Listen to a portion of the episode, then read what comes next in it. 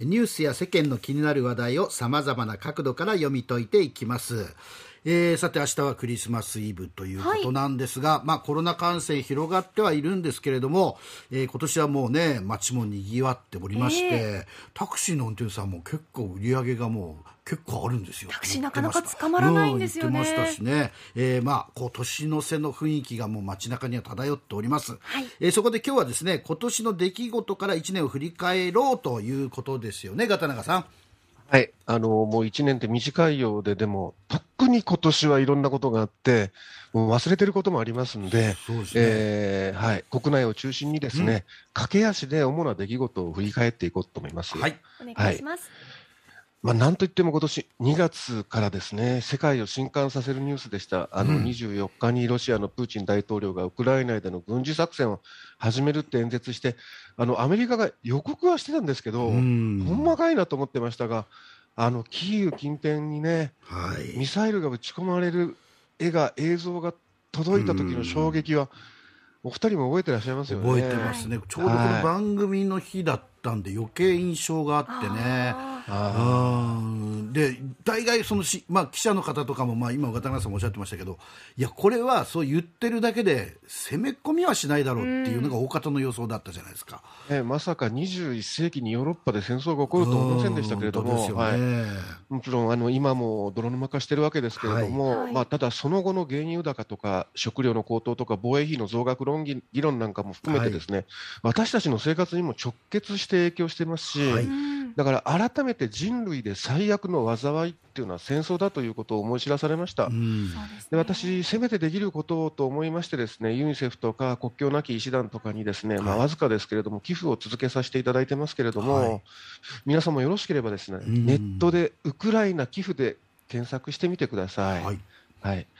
えー、続いては4月に大きな海の事故でした、知床観光船の沈没ですね、はい、はい、あの観光船、カズワンが沈没して乗客、乗員・乗客26人中20人が亡くなって、今も6人の乗客の方が行方不明です。はい。まあ、ずさんな運航管理が明らかになっで今も捜査は続いてるんですが大事なのは再発防止でして、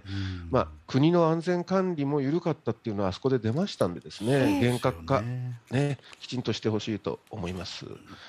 あの5月はですね これも覚えてらっしゃいますよね。あの山口県阿武町であのコロナ関連の給付金4630万円が、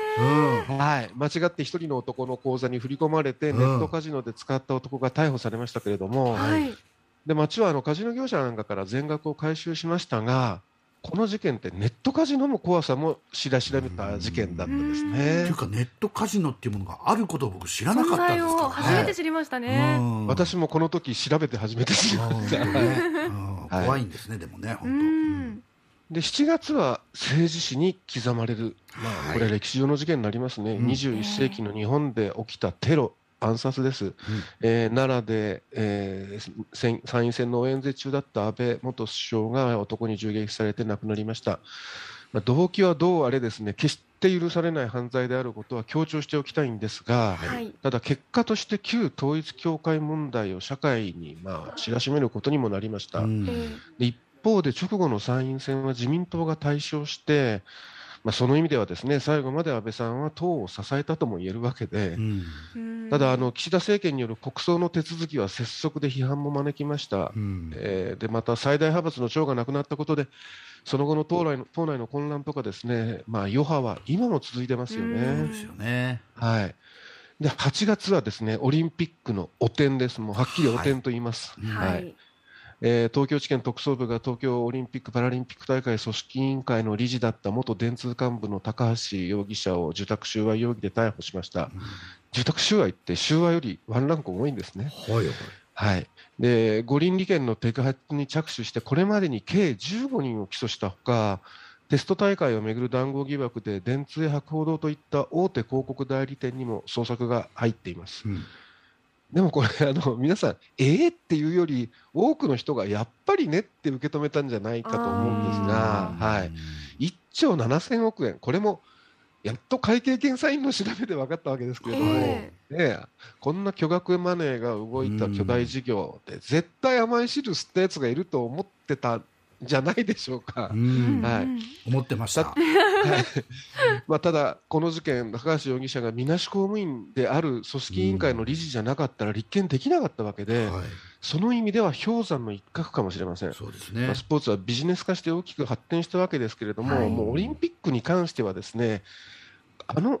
やり方、あり方は考えるべき時期だし、30年冬季の札幌招致もですね、はい。そこを変えない限り国民の理解は得られないんじゃないですかね。ね、だって東京オリンピックはその予算をかけない、そしてあのもう小さなエリアでやるっていうところから始まったはず復だった興のためのにでしたよそうでね。すよ。うん、これが1兆7000億っていうのも、まあ、周辺地域入れたらこの倍ですからね、ね。豆腐じゃないですよ、1兆、2兆っても。う、はい。ええ。ー9月は悲劇と悲願でした、悲劇は3歳女児の通園バスと置き去り死ですね。うんはい。あの静岡県の認定こども園で女児が通園バス内におよそ5時間取り残されて熱射病で死亡しました。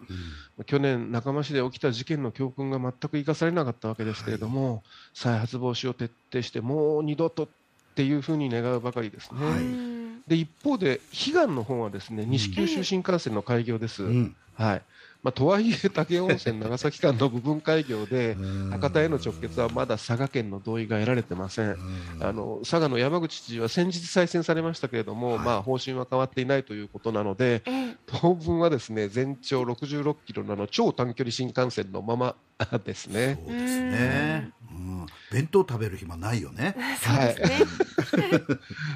で10月からはあからですけれども、はい。閣僚の辞任ドミノ、うん。はい、最初は旧統一教会との関係が次々明るみに出た山際経済再生大臣で、はい、次いで死刑執行を冗談話にしてしまった葉梨法務大臣、さらにあの政治資金の不適切な処理が次々に明るみに出た寺田総務大臣でした。はい、ただ、これ以外にも旧統一教会問題で言えば、ですね、はい。あの細田衆院議長との関係も問われましたし、ね。あと、問題発言を繰り返してきた杉田水脈総務政務官は、うん。性暴力被害を公表した伊藤詩織さんを誹謗中傷するツイートにたくさんいいねを押して、はい、東京高裁で名誉毀損を認定されながら、はい。職にとどまってますよね。うんあの岸田首相の支持率が下がり続けてますけれども、うん。私は首相の大きな問題の一つは、この人事にあると思っています。はい、うん。はい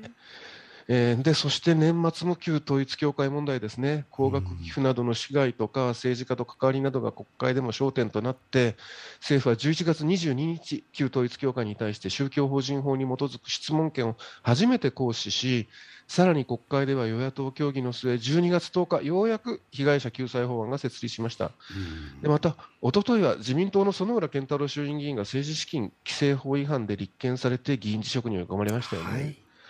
こうしてですね1年を振り返ると、世界はロシアのウクライナ侵略によって新たな、もうこれ、冷戦ですよね、うん。冷戦時代に突入し、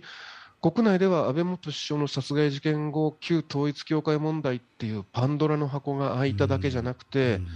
自民党内のパワーバランスが変わって、政界は混沌としてますし、うんもう岸田降ろし動き始めてますしね。はいで安倍政権当時は鳴りを潜めていた東京地検特捜部が息を吹き返して、うん五輪利権とか政治資金っていうタブーにも切り込みました。うんつまりそんな闇の蓋が開いた年だったと言えそうなんですね。